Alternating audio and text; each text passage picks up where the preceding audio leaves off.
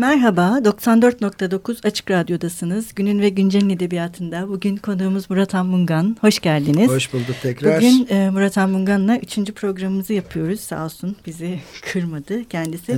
Şimdi ilk iki programda işte e, edebi metin, edebiyat eseri, işte edebiyat eserinin okurla ilişkisi, işte edebiyat eserinin haz ve işte öğretme, bilgelik bunlarla ilişkilerini konuştuk. Biraz bu ikinci programın sonuna doğru metinlerin kendi belleğini oluşturmasından e, bahsetmiştik.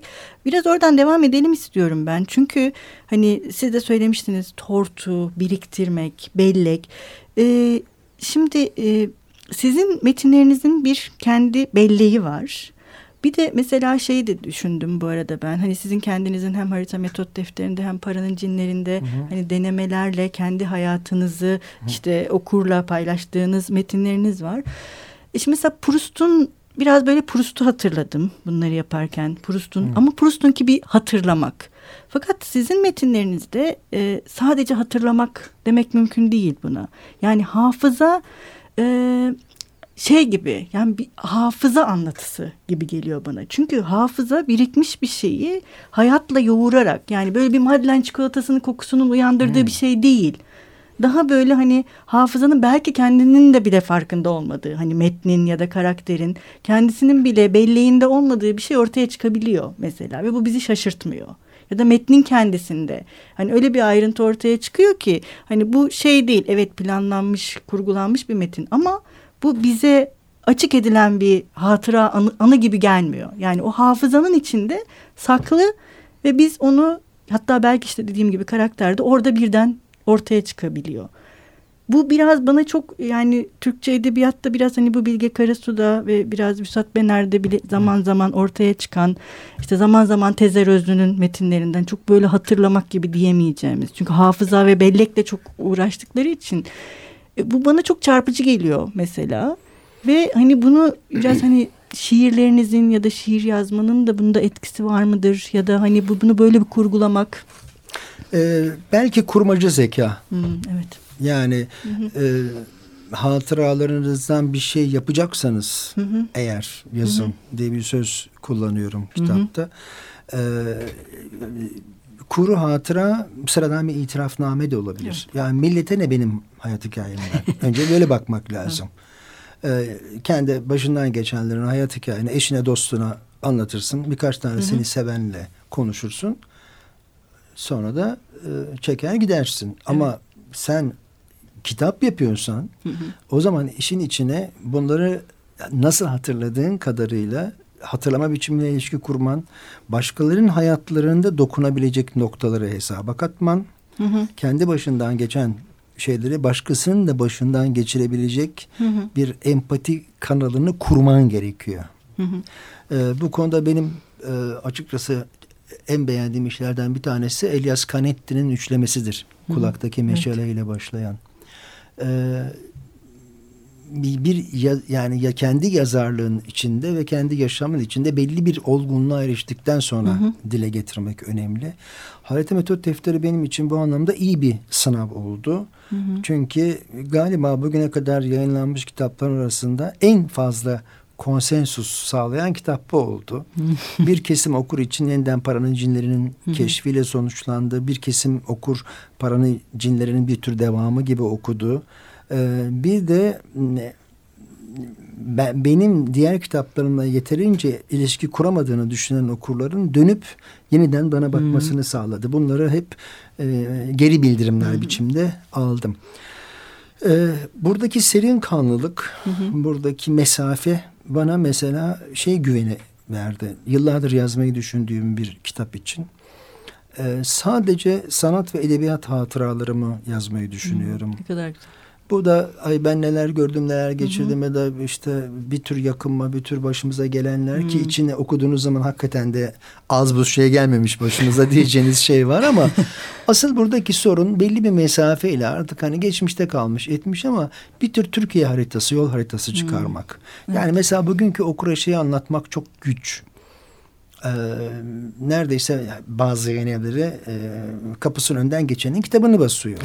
Oysa benim ortaya çıktığım yıllarda çok ciddi bir kağıt sıkıntısı vardı. Yayın evleri kağıt bulamazdı. Hmm. E, kağıt stokları sınırlıydı. E, birinin kitap bastırması için mutlaka ödül alması, adına birkaç yerde hmm. gözükmesi, dergilerde çıkman yani e, kitap bastırabilmek gerçekten çileli bir süreçti. Ve bazen e, arkadaşlara söylüyorum hani çok yakınan e, bir an önce ortaya çıkmak isteyen genç arkadaşlar oluyor. Hep şunu diyorum. Çok sıkıştığınız zaman beni düşünün. Ama şimdiki beni değil. Düşünün. Son İstanbul'u yazmışım çekmecede bekliyor. E, Cengiz Hikaye'ni yazmışım çekmecede bekliyor ve Kırgurda'yı yazıyorum. O üç tane canavar dosyayla aynı evde aynı odada seneler geçirdim ben. Kaç sene sonra çıktı bunlar da yani zor süreçlerde. Bunu şunun için anlatıyorum. Ee, bir tür geçmişi bu biçimde yeniden oturtmak, bir süreklilik hı hı. kazandırmak. Bir de işte e, kat ettiğimiz yolların o kadar da kolay kat edilmediğini anlatmak.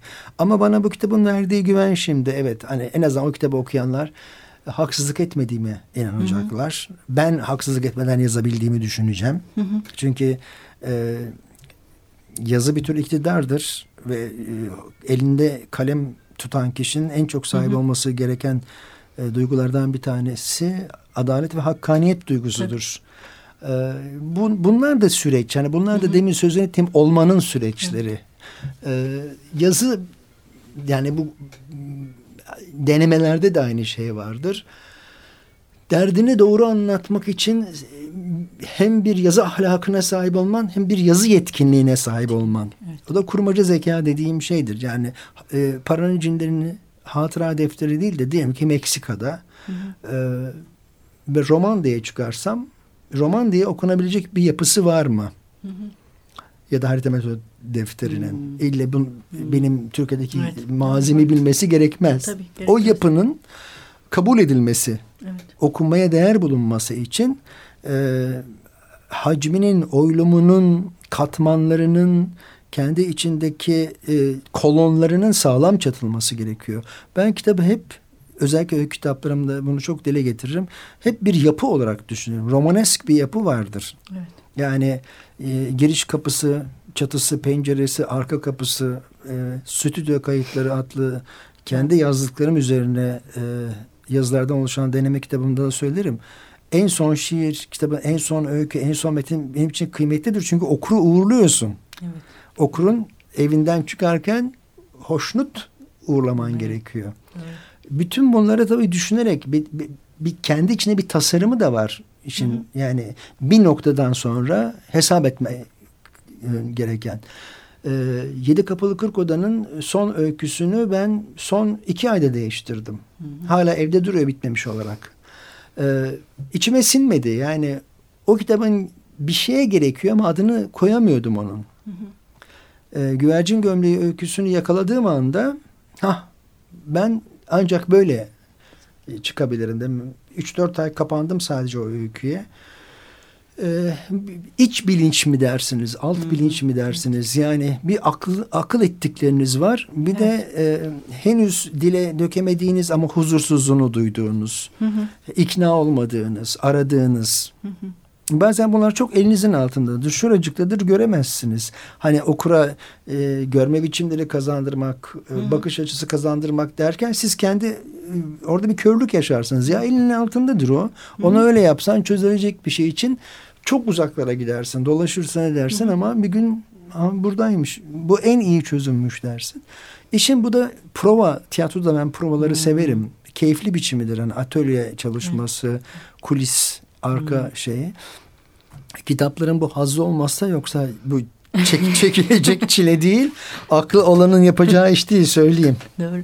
Şimdi biraz bu yine metinsel bellek ve hani bu hafıza e, anlatı hafızanın bu şekilde bir anlatıya sızması meselesi hani şeyle de e, ilgiliymiş gibi geliyor bana. Hani sizin metinlerinizde işte masalların işte efsanelerin, işte destanların bir tarihsellik veriyorsunuz onlara. Ve onlar tarihselleşirken aynı zamanda zamansızlaşıyorlar. Yani biz onları her dönemde, her zaman okuyabiliriz. Onlara öyle bir, e, yani onları işte biraz o mücevherin parıldaması hep yani her seferinde daha parlaklığa ulaşması gibi. Bu biraz e, şeyi de düşündürdü. Benjamin'in bu zaman meselesi. Hani hı hı. kurtarıcı bir şey olması. Zamanın bir şekilde hani geçmişte olan bir şeyin bizi e, çekip çıkardığımızda hani onu bambaşka bir şekilde görüp yani bir trajedi başka bir zamanda öyle bir şekilde tarihselleştirilir ki hani hı. o hiç de trajik bir şey olmaz tam da o edebiyat eseri ya da sanat eseri bize bambaşka bir şey söyleyebilir. Hani bunu mesela sizin eserlerinizde hani zamansızlığa dönüştürmek. Biraz öyle biraz da alt metinlerine döşemek. Hı hı. Yani görülmeyen metinler vardır. Mesela aslında e, geçen yine bir iki arkadaş uyandırdım e, bu konuda. Şahmeran kadın değil. Evet. Siz e, biraz heteronormatif biçimde bir kadın meselesi gibi sunuyorsunuz. Şahmeran'ın gücü en azından benim Şahmeran'ın bacaklarında hmm. ortaya çıkar, vurguyla ortaya çıkarmaya çalıştığım şey şu. Ne insan ne yılan. Ne kadın ne erkek. Hı O ne ne de durumu aslında bir tür queer form. Hı Evet. Firdevsi'nin şehnamesi. Evet. Ama bunu bu biçimde aldığınız zaman bunu şöyle de düşün. Yani Türkleştirmek aslında Türkmüş yapmak da benim için aynı şey. Hmm. Yani malzemenin e, kısa erimli siyasi propagandaya uzun erimli bir temel gerçeği feda etmemek gerekiyor. Hı hı. Ben Şahmeran'ın bacaklarını yazarken bir, bir tek şey benim için önemliydi. Şahmeran her yerde her zaman öteki. Hı hı. O bir öteki. Evet. Ee, o yüzden de hani vücudu yılandır, hı hı. başı insandır. Ee, o belirsizliktir. Buna yani buna derken bu metin içine döşemeye şeyi de katabiliriz. Dinamiklerini gösterme, hı hı. psikodinamiklerini gösterme. Hı hı. Bir ara şey düşünmüştüm. Günüm ben belki çıkar. Bir biçimde Gılgameş'i hmm. yenileme. Hmm, ee, şimdi elimde başka bir e, iş var. E, ucundan kıyısına biraz bulaştım hmm. ona. Yani Gılgameş'in hmm. temel meselesine. E, kendi hayatımızda okuyamadığımız psikodinamikleri edebiyat üzerinden görme kazanırız. Hmm, yani eniştem eniştem dediğin bir türlü anlamakta zorluk çektiğin adamı sana bir öykü, bir roman kahramanı aa hmm. işte enişten bu ama evet. sen görmüyorsun. Evet. Ne getirmek de mümkün. Ee, benim için masallar aynı zamanda böyle bir taşıyıcı da öge taşıyor. Hı hı. Yani gene stüdyo kayıtları kitabında söz ederim. Ee, hani demin sözünü ettiğim gibi e, tiyatroda bir tek tiyatro sahnesinde yapılacak olan şey benim ilgimi çekiyor. Hı hı. Yani gramer derken onu kastediyorum. Başka türlü de olur ama bu biçim ile en iyi tiyatroda olur diyorsan yapacaksın onu. Hı hı. Ee, Kırık Oda kitabının hı hı. E, son öyküsü Tutkun'un Veronica Foss'unun sinemaya alınamayacağını söylerim hı stüdyo kayıtlarında. Çünkü o bir masal kahramanıdır. Hı Masal kahramanlarını alamazsınız. Veronica Foss'u bir kadına oynatırsan metin çöker. Erkeği oynatırsan da çöker. Hı hı. Çünkü o ne kadındır ne erkektir. Başından kepi alanına kadar bir masal kahramanıdır. Hı. Dev gibi, tavşan gibi. Yani sadece masallarla olay örgüsü, hikayesiyle ilişki kurmuyorum. Hı hı. Zihinsel de bir ilişki kuruyorum. Evet. Yeniden bir masal kahramanı yaratıyorum. Onu yaratırken de mesela orada e, tırnak içinde diyeceğim bir adilik de yapıyorum. Yaptığım adilik şu. Neredeyse birebir sinemaya aktarılabilecek yalınlıkta bir siyah beyaz edebi dil kullanıyorum. Hı hı. Yani hmm. hazır işte her şey. Senaryo evet. gibi neredeyse ama gene olmaz. Yani o dili seçmem de başka türlü seçebilirim. Masal dilini kullanabilirim. Hı Seçmiyorum. Birebir fotoromana yakın neredeyse tarif betimleme, hı hı. resimleme kullanıyorum. Ama orada da gene Veronica Foss karakterini oraya hapsetmiş oluyorum. Oradan hı hı. da çıkamıyor.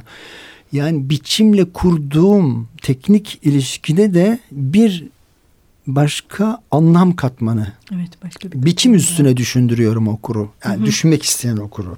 Bir öykü anlatıyorum zaten. O herhangi bir okur için sevdiği ya da sevmediği bir öykü olabilir. Hı hı. Ama ben bunu bu biçimde yaparak, bu biçimde kurarak sana hı hı. şunu söylüyorum. Günümüzün sinematografik anlatı dilini kullanırken asla hı hı. sinemaya çekemeyeceğin bir şey yapıyorum sana. Hı hı. Bir masal kahramanı yaratıyorum. Hı hı. Başından kırmızı beresi alınana kadar evet. Veronica Foss alındığı anda sakallar uzamaya başlayan bir masal kahramanı. Bu bu edebiyat içi e, oyunlarda da bunu seviyorum. Bunlar tabii hem görme biçimlerini, algı biçimlerini zenginleştiren, okuru başka metinlerle, başka filmlerle, başka romanlarla karşılaştığı zaman hazırlıklı kılan da bir şey. Evet. Ben e, işte bu yüzden edebiyatta da sanatta da oyundan korkmayan yazarları, oyundan korkmayan e, yönetmenleri hep sevmişimdir. Evet bu üçüncü e, programımızda da yine bir ara veriyoruz. Yine Türk müziğinden devam edelim mi? Yok bu kez şöyle yapalım. Ee, Oyunlar, İntiharlar, Şarkılar kitabımın şarkılar bölümü e, üç ayrı şarkı için yazdığım belki de dört e, şiirlerden oluşur. Onlardan biri özellikle yıllardır e, çok sevilen genç kuşağın özellikle çok sevdiği bir şiirdir. Hey Joe. E, Jimi Hendrix yorumundan Hey Joe'yu dinleyelim.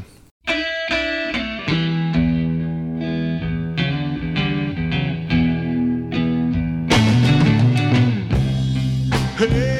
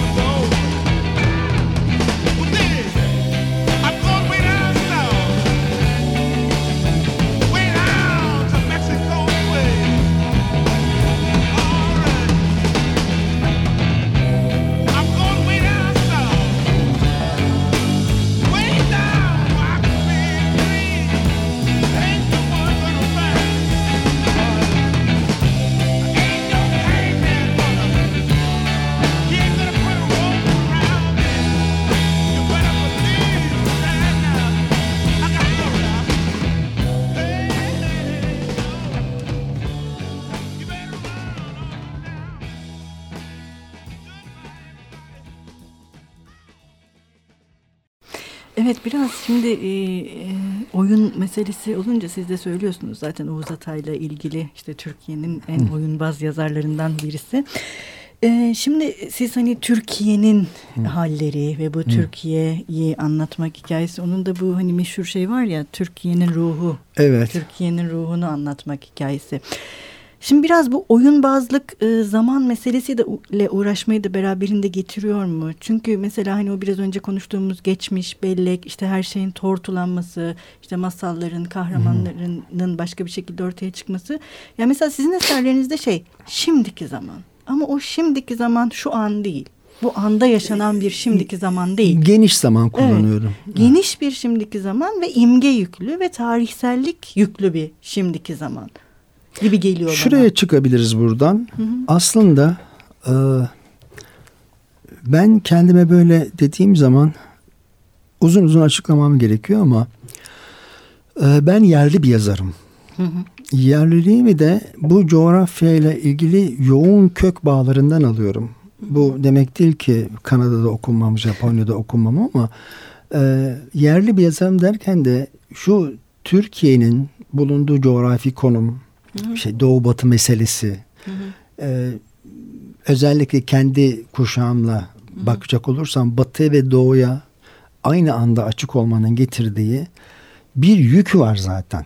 Hı hı. Ee, hangi şey kitabımda hatırlamıyorum artık sayıları 20'yi geçti. Ama orada sözünü ettiğim mesela e, ağır metal diye bir şiir vardır. Hem Batı Anglo-Sakson kültüründeki e, rock kültüründeki metal müziğe gönderme vardır. Hem de ağır metalde bizim klasik Osmanlı hmm. musikisindeki e, makama, ritme ait bir gönderme vardır. Ee, gene yaz sinemalarında vardır. Yani Ahmedi'nin bir şiiri ile diyelim ki Fellini'nin bir filmi arasında. Bu bir Alman'ın, bir İngiliz'in, bir Fransız'ın yaşadığı bir bölünme değil. Hı hı. Bu aynı zamanda bir zenginlik. Evet. Yani e, Doğu kültürüne, Batı kültürüne, her iki kültüründe e, sana yükledikleriyle yeni bir şey arama, yeni bir şey yapma, ee, çok yıl önce e, 80'li yıllarda taziye oyunum yayınlandığında hep şey söylemiştim. Yani taziye oyunları var. Ta İran'dan bu yana var. Hı Anadolu'nun birçok yerinde. Daha doğrusu e, özellikle doğuda köylerde möylerde çok var. Ama ben eğer e, diyelim ki Althusser okumasaydım, Freud okumasaydım taziyeyi bu biçimde yazamazdım. Hı hı. Yani çünkü o taziyenin altına bir metin döşüyorsun. Evet. Döşediğin saklı bir metin. Hı hı. O metin sana karakterlerin iktidar üzerine düşünmesi mesela şu çok hoşuma gitmişti. Ee, sizin bir tane ekonomist Amerika'da eğitim yapan bir ekonomist şey demişti.